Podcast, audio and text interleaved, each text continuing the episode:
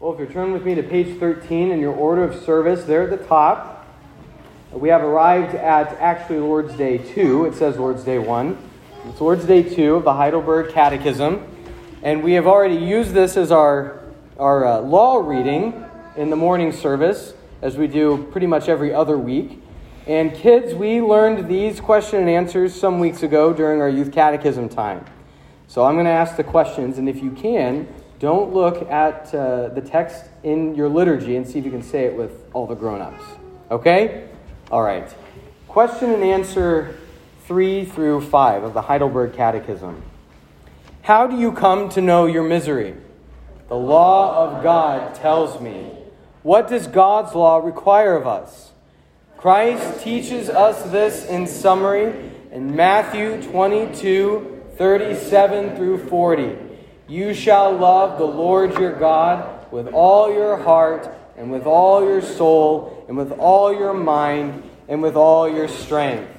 This is the greatest and first commandment. And the second is like it You shall love your neighbor as yourself. On these two commandments hang all the law and the prophets. Can you live up to all this perfectly? No. I am inclined by nature to hate God and my neighbor.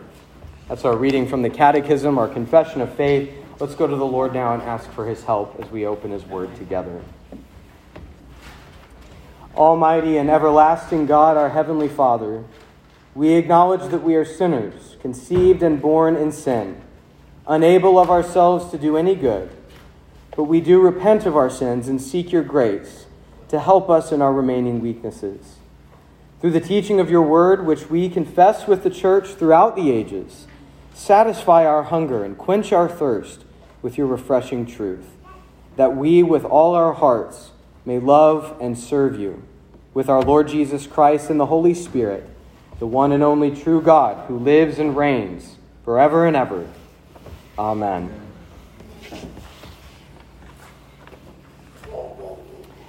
Last week, as we began our preaching series through the Catechism, going Lord's Day by Lord's Day, doctrine by doctrine, we learned that there is a distinction between the two main ways that God speaks in His Word the law and the gospel.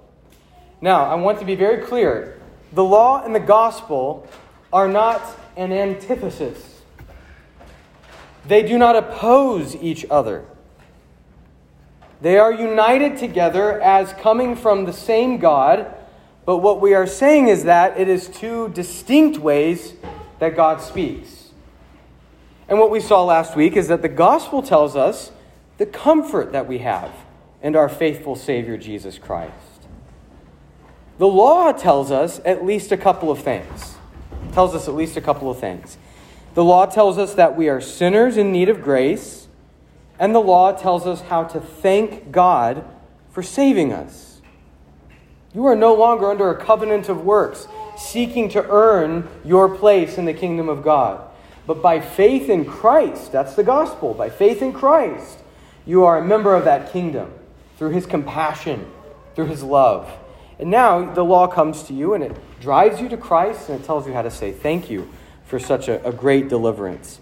Well, today we're going to focus on that first use of the law that I just mentioned. It shows us that we're sinners. That's the portion of the catechism we land on today. God demands perfect love for Him and for our neighbors. That is the righteous requirement of the law. We must perfectly love God and perfectly love our neighbors. But our response to that commandment is actually an inclination toward hating them both, both God and neighbor. And Christ alone is the remedy to this problem. The commandment is given, we do not live up to it, and Christ alone is the remedy. Well, in order to understand this, let's look at the law of God, what it is, what it reveals, and what it requires. So, first, the law of God. What are we talking about? When we speak of the law of God. The law of God, very simply, is what God says we either must do or must not do. Pretty simple. One 17th century Reformed minister calls the law the rule of holiness. It's the standard by which we measure holy living. What is God's will for you in living a holy life? It is to obey the commandments. The law is one of the ways that God expresses his righteousness and holiness.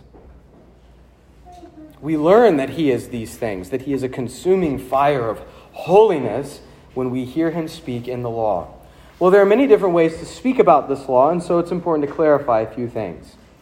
For instance, the Apostle Paul says in Romans chapter 2, verses 14 and 15, that the Jews who belonged to the nation of Israel were given a written code. So they're given a pretty specific form of God's law. But even Gentiles, the rest of the world, know right from wrong, generally speaking. Their consciences bear witness to the reality that there is a God and he has a righteous standard that all people must follow. Even completely pagan civilizations know that it is wicked to murder someone or to steal their property. That's why the great ancient law codes, the Code of Hammurabi and, and many others, many of which come before the law of Moses, share many similarities with the law of Moses. Because Paul tells us that the law has been written on the heart of all people. So everyone knows better when they sin against God's law. We know, generally speaking, all people know, even those who say there is no God, they know that there are some things that are right and wrong. And we believe with the scriptures that that, that uh, awareness in the conscience comes from God testifying to his righteous standard in their hearts. But we are focusing on the law as it is given in Scripture, directly communicated by God to human beings. It is, even for us, a kind of law code. It's been written down for us. And again, this law was given to Moses and the Israelites at Mount Sinai. But we have to, we have to remember that law that was given at Mount Sinai is not only the Ten Commandments. That's the first thing that God gave, but there are many hundreds of laws. As the, the ancient rabbis tried to interpret it, and counted all up to make sure they weren't breaking any of them, they counted 613 in the law of Moses. Well, one way to divide these laws is, generally speaking, to put them into three categories moral, civil, and ceremonial. Moral, civil, and ceremonial. Moral meaning basically laws about loving one another how do we have uh, godly charity toward our fellow image bearers? Civil laws, meaning laws about the government of ancient Israel. How is this theocracy, this nation, meant to function as a political state in the world? That's the civil law. And the ceremonial law, laws about worship. Now, are these cut and dried categories, and can all of those commandments be put very neatly into any of them? No. And as far as I know, nobody believes that. What we are saying is that as we as the, the New Testament and as the ancient interpreters of the scriptures have come to this vast law in the Old Testament, they have seen that there are basically these three categories. There's overlap among some of the, the commandments. Uh, so no, it is not it's not some strict way of categorizing, but it is a very helpful, ancient, and biblical way to categorize the commandments. And what we're saying is that there has been a shift in the ages from the old from the age of the old covenant where all of those laws were, were in, enforced fully to now in this new covenant the coming of Christ has changed how these laws come to us how they apply to us he has come to fulfill the law he says and so he the lawgiver and the one who fulfills the law changes how the law of God affects us. Our own Belgic confession says, We believe that the ceremonies and symbols of the law have ended with the coming of Christ. They've ended with the coming of Christ. Now, here's the point. Here's the point. And this point hopefully would settle lots of very silly arguments that happen culturally and online. Very silly stuff by people who have picked up a Bible, flipped to the book of Leviticus, and now are going to broadcast a very ignorant view of the scriptures online or to whomever they're, they're speaking about. But they have not done their research, and this is the point that we're trying to make. What remains for us to take up and obey here in the new covenant is the moral law. That is that portion of the, of the Holy Scriptures which abides forever, no matter the time or the culture. Is there more to say about these distinctions? Yes. Uh, but this is a brief catechism sermon, and we're trying to keep things not only moving, but basic, okay? So we can talk more about these distinctions if, if you like uh, another time. The main point is that we do not stone Sabbath breakers anymore, as the civil law commanded. That is in the law. And it was holy and righteous and good when God gave it. But it is no longer to be practiced, for Christ has abolished that particular portion of the law. He's at least substantially shifted it. Okay, he's abolished uh, the, the way in which it lands upon us meaning uh, that we do not use and take up the civil law for the theocracy of Israel, either here in this nation or here even in the same way in the church. It comes to us differently. Do we learn from it? Yes, of course we learn from it. But it does not land on us the same way that it did for the people of old. Similarly, we do not sacrifice goats on the altar anymore, as the ceremonial law commanded. True, righteous, holy as that was, we do not do it anymore because Christ has laid down his life as the once for all sacrifice. But the moral law, which is summed up in the Ten Commandments, applies no matter the time or the culture. It is always wrong to worship graven images. It is always wrong to commit adultery, to steal, and so forth. Those commandments. And this moral law is what we have in mind here in our catechism further summarized into the two great commandments of Jesus love God and love your neighbor. That's the law of God. Secondly, the law of God does some things. And one of the things that it does is it reveals. It reveals. It reveals something crucial about us. Now, you don't have to be told that life in this world is comes with it all kinds of misery suffering and guilt and shame. And your sin and the sin of others contributes to this. The law of God reveals where that misery comes from. It shows it to us. It shows us the source of that misery. Paul says in Romans 7, that we read earlier, uh, Romans 7, verse 7 and 8, if it had not been for the law, I would not have known sin meaning he wouldn't have come to an awareness of sin if the law had not told him what God's standard was. He continues, For I would not have known what it is to covet if the law had not said, You shall not covet. But sin, seizing an opportunity through the commandment, produced in me all kinds of covetousness. And more, Paul says in verse 13, Did that which is good, meaning God's law. That's the good thing he has in mind here. Did that which is good then bring death to me? By no means. It was sin producing death in me through what is good, in order that sin might be shown to be sin. Now, the point that Paul is making here is that the law of God is good, righteous, holy, spiritual. It comes from God, and so it is a good thing. But we have something inside of us that takes the law and seizes the opportunity of hearing the commandments and produces sin out of that commandment. We hear God command us to do something, and our sin nature says, No, I'm not going to do that.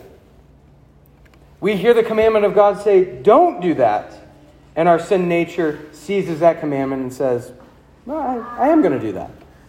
I'm going to do what I want. I have a sin nature. And the law reveals this to us. Now, hopefully by way of a, of a somewhat helpful illustration. Let's say that a mom purchases a brand new lamp for, for uh, their home. Okay? And uh, she knows there's a good chance that her kids are going to be rough with it. It's very pretty. They're going to want to touch it. They're going to want to help turn it on and off. And there's a good chance they're going to be rough with it and break it. So she sits them down and says, Hey, this was an expensive lamp. Please don't touch it. Right? Perfectly reasonable. The problem is now that she has said this rule, now it's all the kids can think about is to touch the lamp. And so not only do they want to touch the lamp, but they begin to argue about it. And so they rush the lamp and they topple it over and it breaks. Now the children are punished. The mom who purchased it is out of the lamp and lost her money. There's misery for everyone. Misery for everyone involved. Now the question is was the mom's rule bad? Was it wrong of her to give that rule to the children? Of course not. But that rule stirred up something in the kids that was already there a will to disobey. Sin was already there. Now, this illustration picks on the children, but kids, this is how it is with everyone, grown ups and children alike. We have within ourselves sin. And the commandment comes to us, good though it may be, and our sin nature seizes the opportunity of that commandment and goes and does exactly the opposite of what it said. The Catechism uses the word misery. How do you come to know your misery? And he uses this word because it's a more general word than sin. Sin is quite specific, it refers to your transgressing of God's standard. Okay? Um, it's a lack of conformity to God's law. But misery the broader term includes both sin and its consequences. It's miserable to sin, it is, it is miserable to experience sin's consequences. But behind all our misery, we find sin. That's if you keep going back behind why is this bad? Why does it feel bad? Why does this come to me as suffering? Behind it all is sin. And at the core of you is a sin nature you are inclined to hate God and your neighbor. Your heart is bent to breaking the commandments. And so Ecclesiastes says, just one testimony among many in the scriptures Surely there is not a righteous man on earth who does good and never sins. That is what the law reveals. You cannot live up to this perfectly. Now, people would rather not think of themselves as haters what, what do people say? It, think of the, the, uh, the, the, the most incendiary accusations that we hear in the, in the media today. That someone has done something wrong, that they are racist, that they are sexist, whatever it happens to be. And the immediate thing is, I'm not that. I'm not that thing. That's not who I am.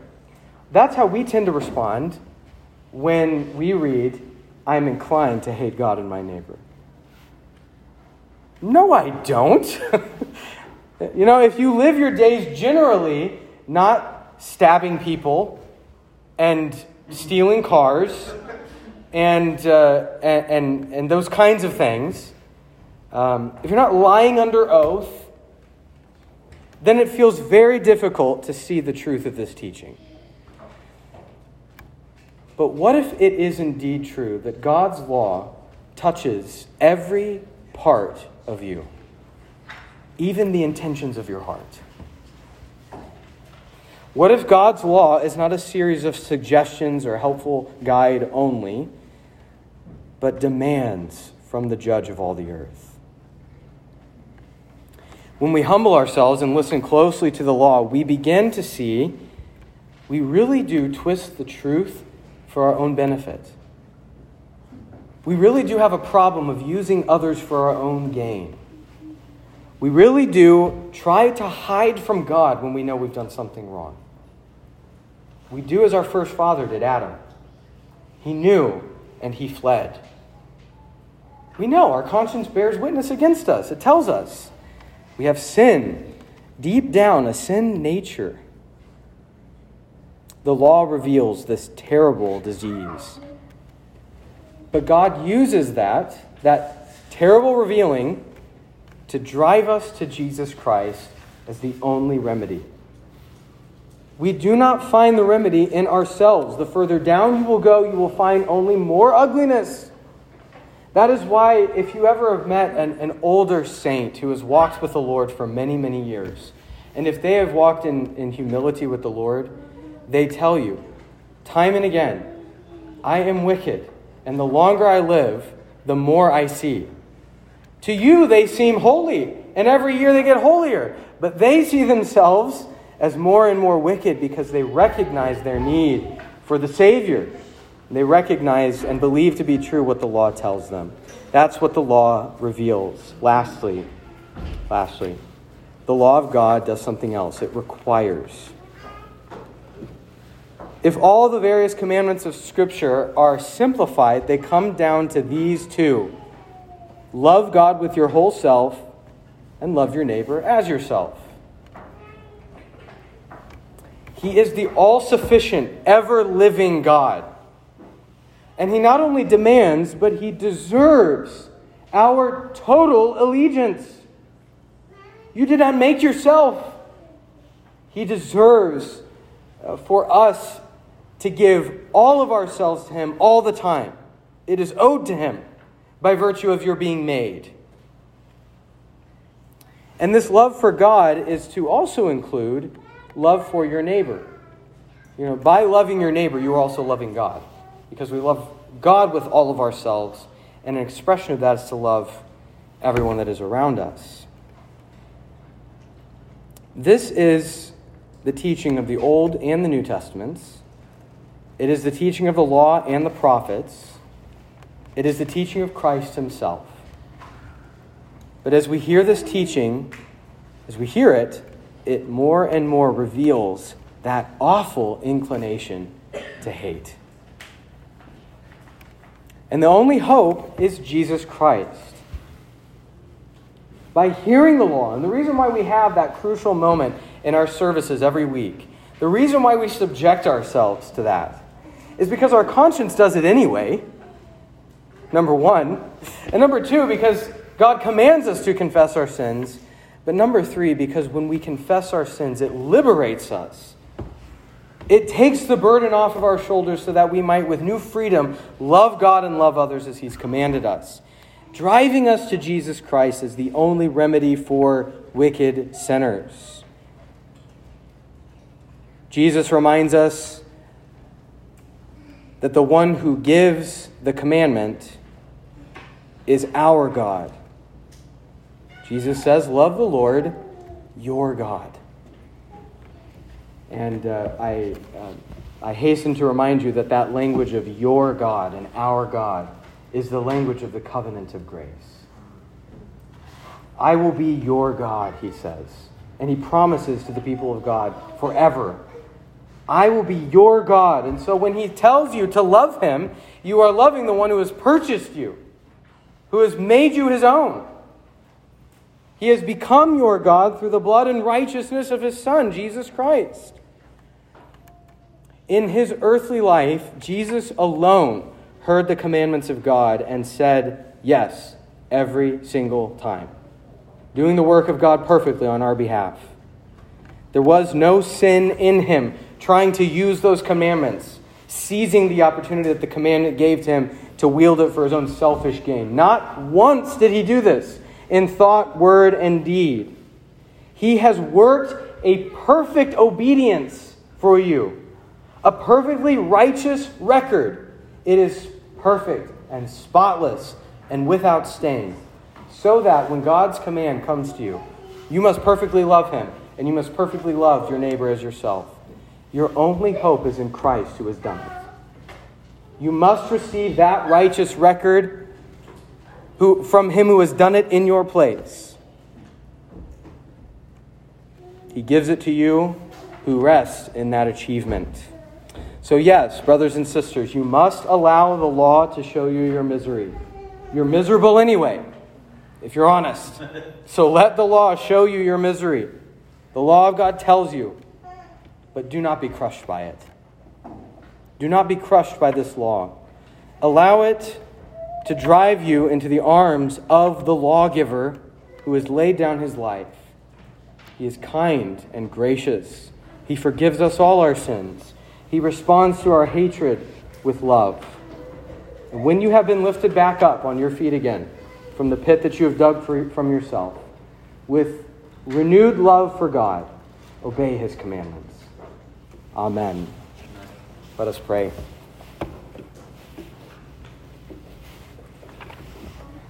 Our gracious God, you build your church on the foundation of the apostles and prophets, Jesus Christ being the chief cornerstone. And so we pray that you would bless our congregation to grow in their teaching. And as we have heard the true doctrine proclaimed to us, by your great blessing may it be preserved among us and propagated through us by our lips and lives to the glory of the one true God, Father, Son, and Holy Spirit. And all the people of God said together, Amen.